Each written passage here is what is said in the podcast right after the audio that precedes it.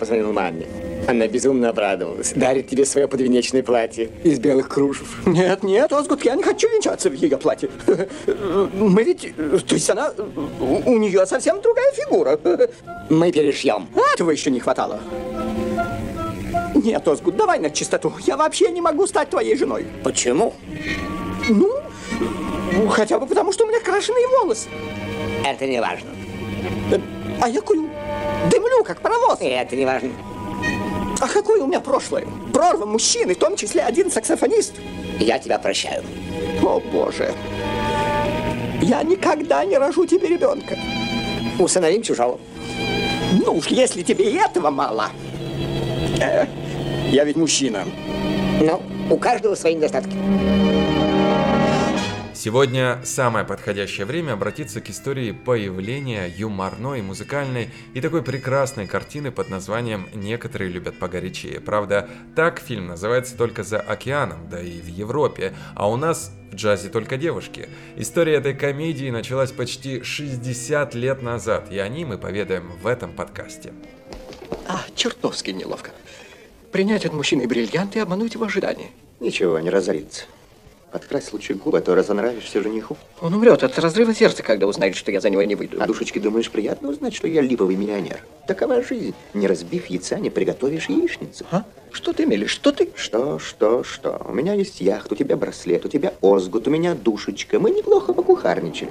В 1936 году некий Самуил Вилдер, австриец, успешно начавший кинокарьеру в качестве сценариста, актера и режиссера в Берлине, эмигрировал в США по причине нелюбви пришедших к власти нацистов к евреям. На родине демократии он переродился в Билли Уайлдера и вписался в Голливуд да так, что в 1940 году был номинирован на сценарный Оскар за романтическую комедию Ниночка. Во время и после войны Уайлдер, ставший еще и режиссером, работал над серьезными картинами, включая документальные. В середине 50-х, когда мир потихонечку начал отходить от ужасов Второй мировой, австрийско-американский режиссер вернулся к своему любимому легкому жанру – романтической комедии. Уайлдер загорелся идеей снять оригинальную комедию с музыкой и переодеванием, то есть мужики-музыканты при сложившихся тяжелых жизненных жизненно-творческих обстоятельствах вынуждены переодеться дамами и испытать все прелести быть женщиной в мире мужчин и шоу-бизнеса. Истина гласит, что оригинал всегда лучше копии, но пример с будущим комедийным шедевром Уайлдера делает эту истину ложной. Опытный американский комедиограф, зная о принципах заимствования Голливудом сюжетов малоизвестных в США импортных фильмов, положил глаз на немецкую картину 1951 года режиссера Курта Хоффмана «Фанфары любви». Пересмотрев ее не менее 40 раз, он назвал картину третьеклассной и неописуемо ужасной. Действительно, это была затянутая, посредственная комедийка, из которой и заимствовать-то особо было нечего, кроме пары-тройки мизансцен и основы сюжета – Пара нищих, бомжеватых музыкантов переодеваются с женщинами, чтобы выступать в девичьем оркестре и заодно кадрить соратниц, естественно, в мужских костюмах. Был в немецком э, фильме и богач, воспылавший чувством к одному из героев, однако он был не мультимиллионером, а обычным организатором гастролей оркестра альпийских фиалок. Гангстеров и прочих криминальных элементов не было и в помине. Забавно, что «Фанфары Хоффмана» тоже был ремейком. Немецкая комедия представляла собой пересъемку одноименной французской картины «Фанфар де Амур» 1935 года. Интересно, что именно французский первоисточник предложил сделать по новой. Роберт Тойерон – давний приятель Уайлдера, встретивший его весной 1957 года в Голливуде. Дело в том, что Тойерон был автором сценария этого самого французского фильма. Что же касается ленты Хоффмана, то у себя на родине, в самой Германии, вернее уже ФРГ, фанфары любви были очень популярны. Да так, что через год даже было снято продолжение фанфары брака. Спасение утопающих – дело рук самих утопающих. Зажги свет, пожалуйста, а то я ничего не вижу. Вот и хорошо. В полумраке как-то интереснее. Как бы не пролить, я боюсь. А ты не бойся. Волков боятся в лес не ходить, как говорится. Ты даже не представляешь, какой тебя ждет сюрприз. Какой, киска, скажи? Рано. А когда? Тяпнем, потом скажу. За нашу любовь, ладно? Вот это в точку. В январе 1958 года основная часть сценария музыкальной комедии «Не сегодня, Джозефина» была готова. При отлично, казалось, разработанном сюжете автор сценария сам Уайлдер и его друг-коллега драматург Изи Даймонд вдруг зашли в тупик. Двое мужчин-музыкантов в поисках работы гримируются и переодеваются в женщин, попадают к ним в ансамбль. Один из них влюбляется в солистку и продолжает скрывать от нее, что он мужчина. По логике, он должен был бы сразу поведать свою тайну девушке. Вот на этом сюжет начал буксовать. Только через три месяца сценаристов озарило, тогда-то и появился фактор, объясняющий, связующий всех и вся. Крутые чикагские гангстеры 20-х годов, преследующие незадачливых музыкантов. А действие фильма из современности, фанфара любви 51 года, перенеслось в лихое времечко сухого закона и разгула организованной преступности в США. В мае 58 года две трети сценария были завершены. Финальная треть дописывалась на протяжении всех съемок фильма, но уже в процессе его написания начался актерский кастинг. Изначально будущая комедия планировалась как фильм высшей категории при соответствующем бюджете и обязательном участии звезд первой величины. На одной из главных мужских ролей красавца-саксофониста Джо и Джозефины по настоянию продюсеров был приглашен оскароносный актер, певец, музыкант сам Фрэнк Синатра, Категорически против его кандидатуры выступил лишь режиссер. Уайлдер был много наслышан о невыносимом характере Синатры. Впрочем, великий Фрэнк даже и не посчитал нужным откликнуться на предложение, о чем впоследствии, разумеется, жалел. Второй кандидат на эту роль отличался более покладистым характером. Молодой, но уже известный Тони Кертис, которого Уайлдер заприметил в фильме «Сладкий запах успеха» 1957 года. Стать Дафной было предложено Джеку Лемону. Его режиссер видел в комедии «Операция Безумная «Безумная вечеринка», тоже 57 года. Прочие мужские вакансии заполнили голливудские ветераны. Миллионером Озгудом Филдингом третьим стал актер Джо Браун, а боссом гангстеров Коломбо Джордж Рафт, известный ролями злодеев в криминальных фильмах, при этом имевший дружбу с несколькими реальными знаменитыми бандитами. За истекший финансовый год мы заработали 120 миллионов долларов, и это без налогов. Правда, налоги мы не платим. Самым главным женским персонажем с балмошной красоткой Душечкой данный Ковальчик у творцов возникли самые большие проблемы. Вначале режиссер мечтал отдать эту роль звезде мюзиклов Митце Гейнер, которая к тому же внешне походила на немецкую актрису Инге Эггер из «Фанфар». Митце не понравилась продюсерам по причине несоответствия образу. Режиссер отправил письмо Мэрилин Монро с предложением принять участие в съемках новой картины. Имея не слишком удачный опыт работы с актрисой, Уайлдер знал о ее капризах, привычке спорить с режиссером, срывать съемочные графики, но он понимал, что успех будущего фильма во многом зависел как раз таки от участия в нем Монро. Уже два года не снимавшаяся в кино актриса выразила заинтересованность. Уайлдер отправил пятистраничный набросок текста ее роли. После прочтения Мэрилин разозлилась. Она хотела исполнять серьезные роли и избавиться от опротивившего ей амплуа. А тут ей снова предлагали роль тупой дурочки-блондинки, которая даже не может отличить мужика от женщины. Конечно же, она отказалась. Тогда роль душечки начали примерять сначала Элизабет Тейлор, а затем Одри Хепберн. Несмотря на звездность, молодых красавиц-актрис быстро забраковали. Девушкам явно наступили на ухо. Ни вокальными данными, ни слухом они не обладали.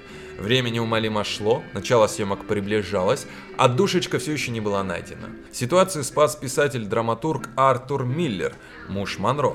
Он прочитал сценарий, написанное ему понравилось, и Миллер смог убедить жену в том, что остальные персонажи не умнее душечки, поскольку они также не могут распознать мужчин, замаскированных в женщин.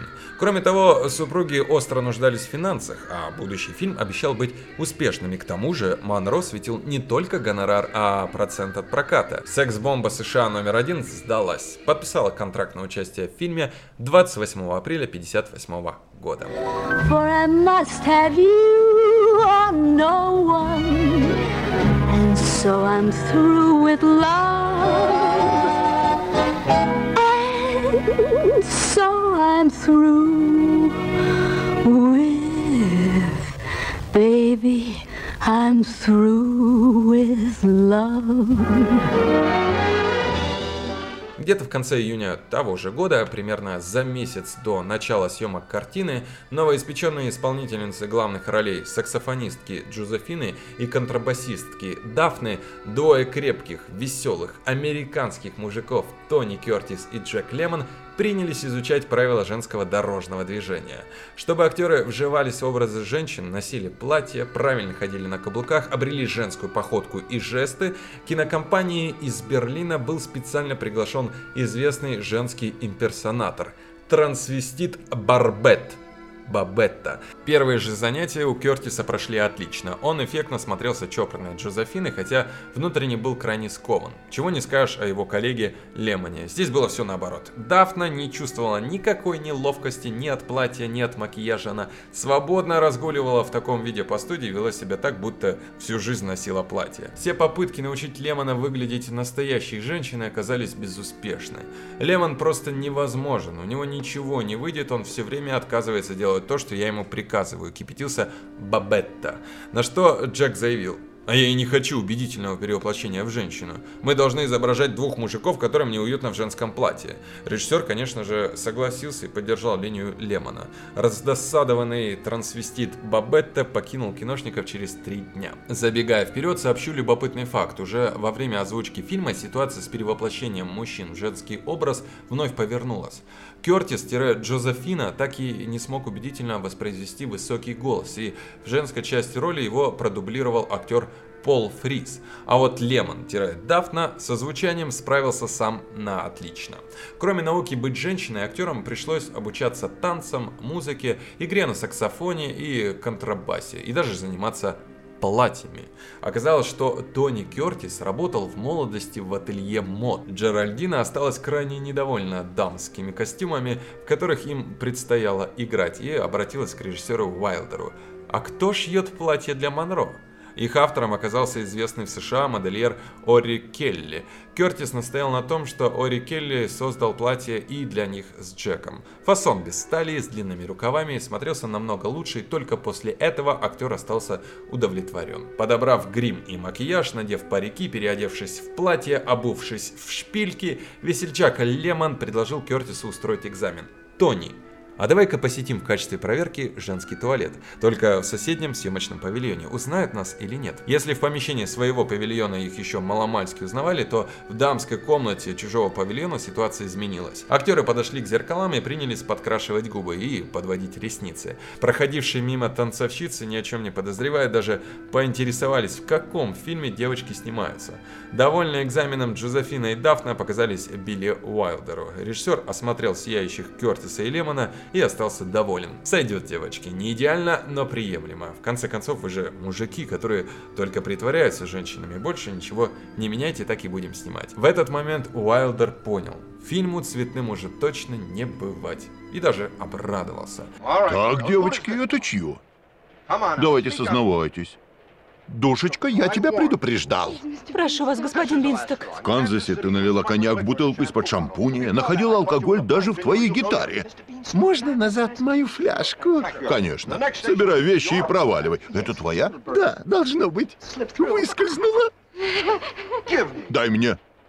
Разве вы, девочки, не говорили, что учились в консерватории? Да, целый год. Вы говорили три года. Нас выгнали досрочно за хорошее поведение. Есть две вещи, которые недопустимы во время работы. Первое – алкоголь, второе – мужчины. Мужчины? Насчет этого можете не беспокоиться. Нас вы с мужчинами не поймаете. Эти грубые волосатые животные, которые вечно распускают руки и хотят от девушек одного. Некоторые любят погорячее картину черно-белая. Подавляющее большинство зрителей даже не заморачивается. Дескать, фильм старый, поэтому не цветной. А это заблуждение. В конце 50-х в Голливуде уже правил бал э, цвет. И в отличие от другой великой кинодержавы СССР, пережившей войну и получившей отчасти разрушенную кино- и фотопромышленность, дефицита цветной пленки в США не было. Комедия Уайлдера первоначально планировалась цветной, но сам постановщик фильма не любил цветного киноизображения, предпочитая ему графическое, четкое черно-белое. Вторая причина отказа от цвета в комедии чисто творческо-художественная. После первых же цветных кинопроб косметика Джозефины и Дафны оказалась слишком тяжелой и выдавала на пленке слишком заметный и неистребимый зеленый оттенок. Цветные проблемы касались напрямую и душечки, то есть Мэрилин Монро. Контракт со студией-дистрибьютором Fox, которой принадлежала актриса, требовал, чтобы она снималась только в цветных фильмах. Уайлдер умудрился обойти контракт, объяснив Монро, что мужчины, загримированные под женщин, в цвете выглядят не как комическая пара, а как двое размалеванных зеленых геев. Увидев пробы, актриса в ужасе сразу дала согласие на черно-белый вариант. Наконец, одна из главных причин отказа от цвета, Уайлдер еще на стадии написания сценария хотел стилизовать картину под старые, но бурные гангстерские 20-е годы. Такой шанс ему выпал, и он, конечно же, был счастлив. Съемки комедии «Не сегодня» Джозефина начались с августа 58 года. Самой первой отснятой сценой 4 августа стал эпизод посадки пассажиров в поезд, идущий на Майами, его отправление с вокзала Чикаго. Вокзал, выглядевший так натурально, на самом деле был декорацией. Именно здесь абсолютно обалдевшая от походки сногсшибательной блондинки-незнакомки Дафна произнесла знаменитую фразу. Ты только взгляни. Вот эта походочка. Знаешь, даже голова кружится. У нее, наверное, внутри моторчик. Влево, вправо, влево. Никогда Джоном с ними не сравняться. Чего ты боишься? Тебя же не заставят кормить грудью. Важно удрать из Чикаго. Доберемся до Флориды и весь маскарад к черту. Нет, Джон, на этот раз ты меня ни в какую авантюру не втравишь. Экстренный выпуск, экстренный выпуск. Семь трупов, кровавая драма в гараже. Кровавая драма в гараже. Джозефина, вперед. Ты умница, Джеральдина. Сцена получилась очень смешной. Зрители впервые видели Джо и Джерри, преобразившихся в Джозефину и Дафну, а затем красотку-душечку с моторчиковой походкой. Однако самой душечке сцена категорически не понравилась. Мерлин считала, что ее первое появление в фильме должно быть ну куда более броским. Режиссер Уайлдер, пометуя о сложном характере актрисы, решил продемонстрировать внимание к ее мнению. На минутку задумался, давай-ка сделаем еще дубль. Дал команду режиссер, и пока Монро шла на исходную точку, он что-то там быстро прошептал своему ассистенту, тот фыркнул и передал реквизитору. Мотор, камера, экшен. Душечка вновь прошла мимо парочки обалдевших музыкантш и двинулась дальше, как вдруг из-под вагона неожиданно и мощно дунула струей шипящего пара. Перепуганную Монро занесло аж куда-то в бок, и она чуть не полетела на платформу. С неподдельным испугом актриса оглянулась назад и нашла в себе силы пройти еще несколько шагов. Этот эффектный кадр затем вошел в картину, а за кадром все мужчины киногруппы хохотали над шуткой режиссера. Рассерженная звезда двинулась к Уайлдеру, а тот проговорил, улыбаясь, «Душечка, но ты же сама хотела броское появление». Тут Мэрилин рассмеялась сама. Всех тяжелее на съемках пришлось Тони Кертису и Джеку Лемону. Каждый день, когда им приходилось становиться женщинами, они приезжали в студию в 5.30 утра, их тщательно гримировали, делали макияж, маникюр и одевали в дамские наряды, чтобы к 10 утра они были готовы. Многие часы работы на высоких каблуках нагружали непривычные ноги до такой степени, что перерывах актеры опускали их для облегчения боли в ведра со льдом. 7 сентября 1958 года съемочная группа фильма «Не сегодня» Джозефина составом в 175 человек выехала к океану и приступила к натурным съемкам.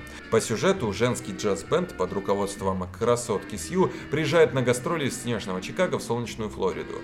В реальности съемки проходили в противоположной части США, на западном побережье Тихого океана, в солнечной Калифорнии, неподалеку от Лос-Анджелеса. Съемки начались со сцены на пляже, где герой Тони Кертиса, Джо Джеральдина, э, впервые предстает перед душечкой Монро в облике миллионера Джуниора Шелла. Мерлин была в отличной актерской форме, и эту непростую сцену, в которой только ее текста было около сотни строк, она исполнила с первого же дубля. Неужели? Что это значит? Что вы меня так разглядываете? Стоит мне показаться в публичном месте? Я его тоже узнала. Его портреты печатают в газетах. Скажите, пожалуйста. Отойдите немного вправо, пожалуйста. Да, отойди, ты загораживаешь. Ему должны подать сигнал с его яхты. У него есть яхта? Да, на 12 кают. А это моя подружка Дафна, познакомьтесь. Я с мужчиной? Ну, Дафна, без жеманства. Все мужчины обманщик. А девушки еще хуже. Одна девушка жила вместе с подругой и наябедничала на бедняжку, и та за это повесила ее на собственном лифчике. О, несчастная. Я бы на ее месте сама удавила подругу. М? О, Дафна, киска, нам уже пора. Я был счастлив познакомиться с вами. Приходите вечером нас послушать. Не знаю, смогу ли, но О, постараюсь. пожалуйста, если вы не придете, мы очень огорчимся и захватите яхту. Бежим, бежим, Дафна. Режиссер, имевший уже опыт работы с блондинкой, зная ее характер и некоторые склонности, включая свойства ее памяти, мысленно переплюнул три раза через плечо и держал пальцы крестом. Фортуна была на стороне Билли Уайлдера, но, увы, недолго. Не прошло и недели, как Монро стала проявлять повышенный интерес к высокоградусным напиткам. Последний год актриса нередко пребывала в состоянии депрессии, трудностей в личной жизни, не складывающийся брак. В начале 58 года она э, потеряла ребенка выкидыш. На экране все было простым и легким. А что было за кадром, киношниками впоследствии м, вспоминалось с ужасом. Последний десяток дней натурных съемок Монро улучшала настроение спиртным прямо возле камеры. Режиссер знал, что Мэрилин даже без алкоголя всегда было сложно сконцентрироваться перед камерой и нормально запомнить хотя бы одну фразу своего текста. Уайлдер пошел на хитрость. Принялся дробить сцены с ее участием на максимально короткие кадропланы. Это помогало мало. Конце концов, ее реплики записывали на листочки и маскировали в реквизите, а если этого сделать было нельзя, то текст писали на доске, укрепленной над камерой на манер телесуфлера. В ряде эпизодов фильма, к примеру, в одной из финальных сцен, где душечка разговаривает по телефону из своего номера, можно даже заметить, как она водит глазами, явно читая текст. Но это все еще были цветочки. Вскоре киношники отведали и ягодок от Мэрилин. Во второй половине сентября группа вернулась в Голливуд и приступила к съемкам сцен в декорациях. Тут уж душечка развернулась вовсю. Спорила из-за каждой сцены, ругалась, продолжая принимать антидепрессующие жидкости и забывать свой текст. Дошло до того, что киношники стали делать ставки на то, сколько она испортит дубли, пока скажет простенькую фразу. Однажды Монро поставила рекорд. В одной из сцен Тони Кертис должен был надкусывать куриную ножку. Кусать пришлось 42 раза подряд, ибо партнерша никак не могла правильно сыграть. Но абсолютным рекордом стали 47 дублей подряд, в которых Мэрилин умудрялась неправильно произнести простейшую фразу «Это я, душечка». Между собойчик или можно присоединиться? Нельзя присоединиться, нам самим не хватит. Долорес, у тебя, кажется, есть бутылочка вермута. Есть. А кому нужен не вермут? А мы смешаем с виски. Будет чудесный коктейль. Вперед. Это будет ёршах, тебя погубит общительность. Захвати шекер. Ну зачем это? Ну теперь весь сюрприз к черту.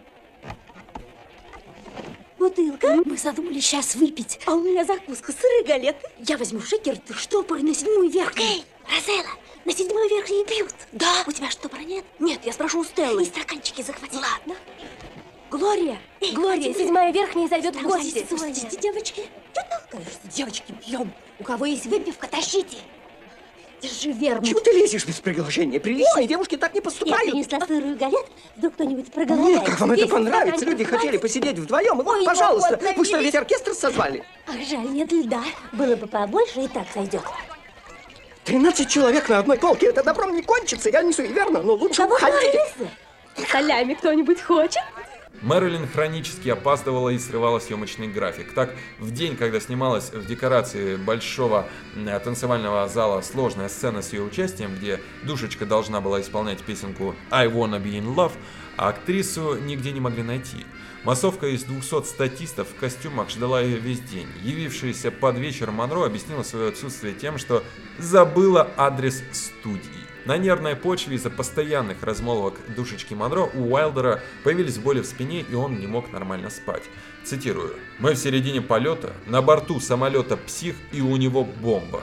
Так отозвался о ситуации на съемочной площадке режиссер в конце октября 1958 года. Кертису также пришлось принимать успокоительные препараты. Актер выдерживал лишь благодаря моральной поддержке Дафны, Джека Лемона и гангстера Коломбо Джорджа Рафта. Лемон демонстрировал полное спокойствие на площадке и понимание проблем партнерши. И все же однажды Кертис в очередном испорченном дубле во всеуслышание заявил Монро. «Да я скорее с Гитлером стал бы целоваться, чем с тобой». Актеру долго пришлось объясняться по поводу этой фразы перед прессой. Ради бога, извините. Ничего, ничего, я думала, это красотка Сью. Вы не проболтаетесь? О чем? Меня выставят вон, если узнают, что я опять пила. А вы те самые новенькие, да?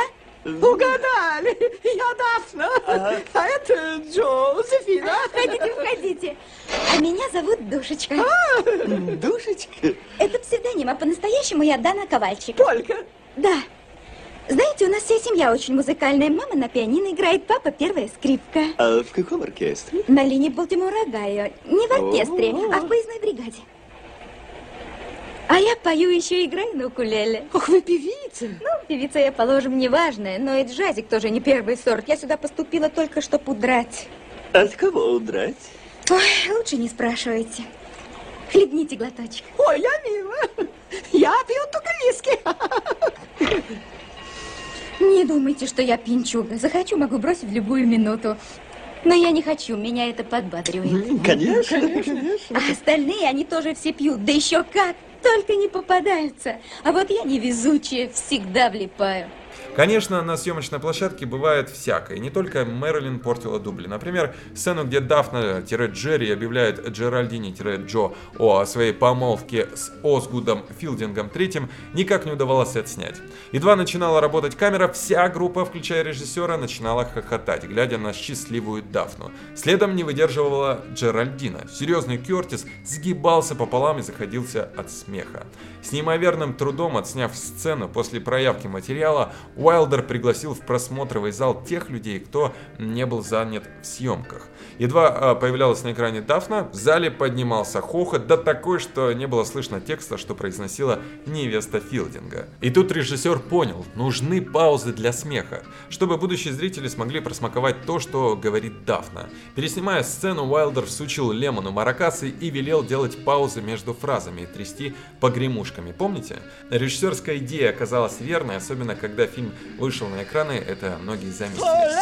А, Джерри, ты в отличном настроении. Ах, Джо, если бы ты только знал. Выкладывай. У меня скоро свадьба. Поздравляю. Кто же невеста? Я.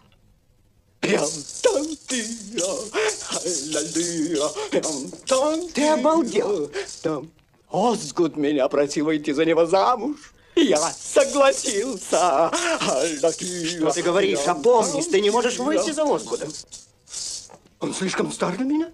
Не валяй дурака, дело совсем не в этом. А в чем же? Озгуд прекрасная партия для девушки. Постой, постой, ты-то не девушка, разве может жениться мужчина на мужчине? Что, даже интересно? Совсем спятил. Ты не здоров, Джерри, тебе лучше прилечь. Перестань обращаться со мной, как с младенцем. Думаешь, я не понимаю, что есть серьезные препятствия? А, все-таки понимаешь. Его матушка должна нас благословить. Но я ей, безусловно, понравлюсь, так как не курю и прелестно танцую. А.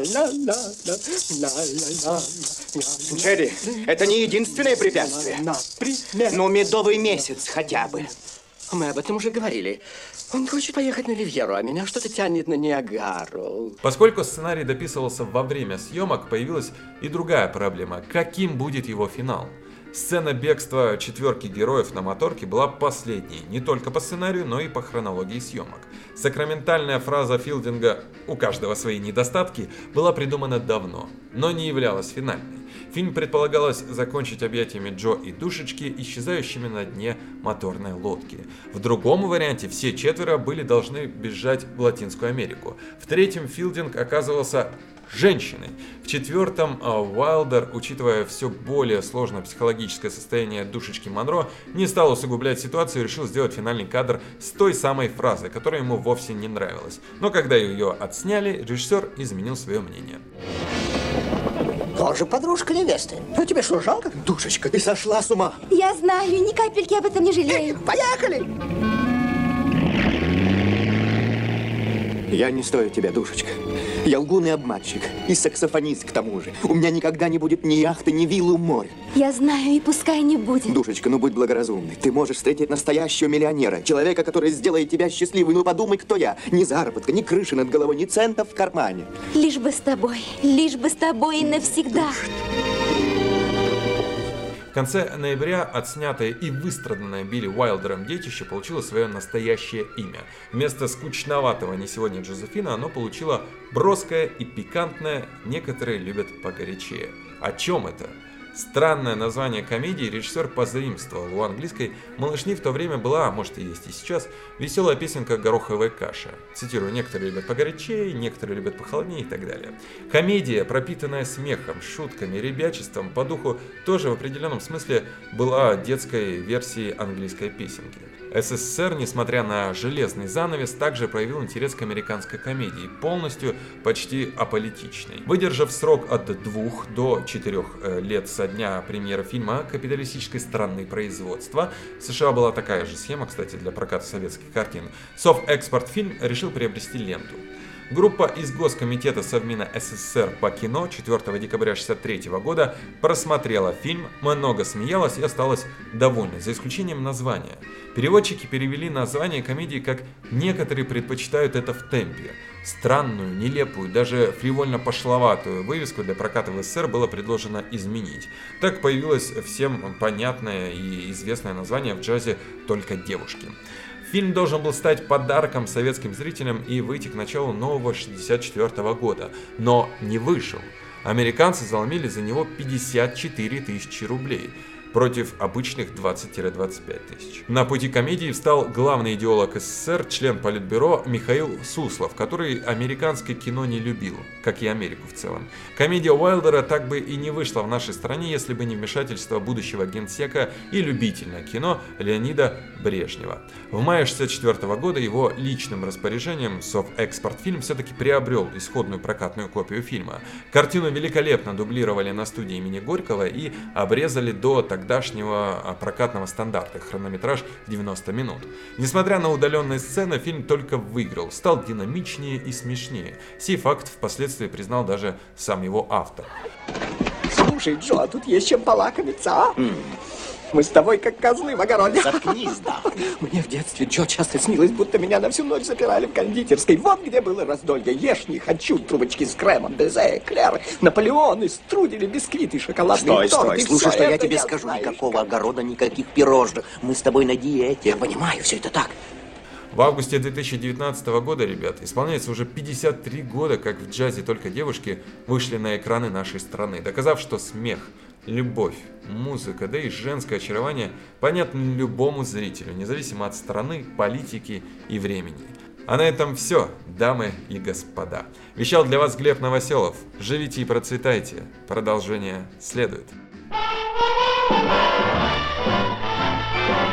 В джазе только девушки. В главных ролях Мэрилин Монро, Тони Кертис и Джек Лемон.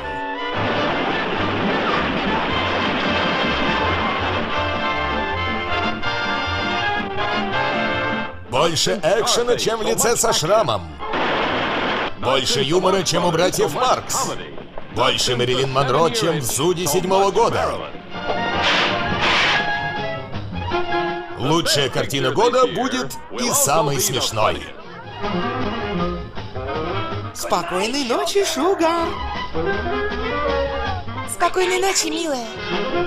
Одно можно сказать точно, никогда еще парень с девушкой не знакомились при таких обстоятельствах. И вы никогда так не смеялись на тему секса и женских прелестей. Можешь лежать со мной сколько захочешь. Может, Джек и добрался до сладенького быстрее Тони, но ненадолго. Ты слишком строг к себе. Не сопротивляйся. Расслабься. Мэрилин Монро и ее грудастые подружки.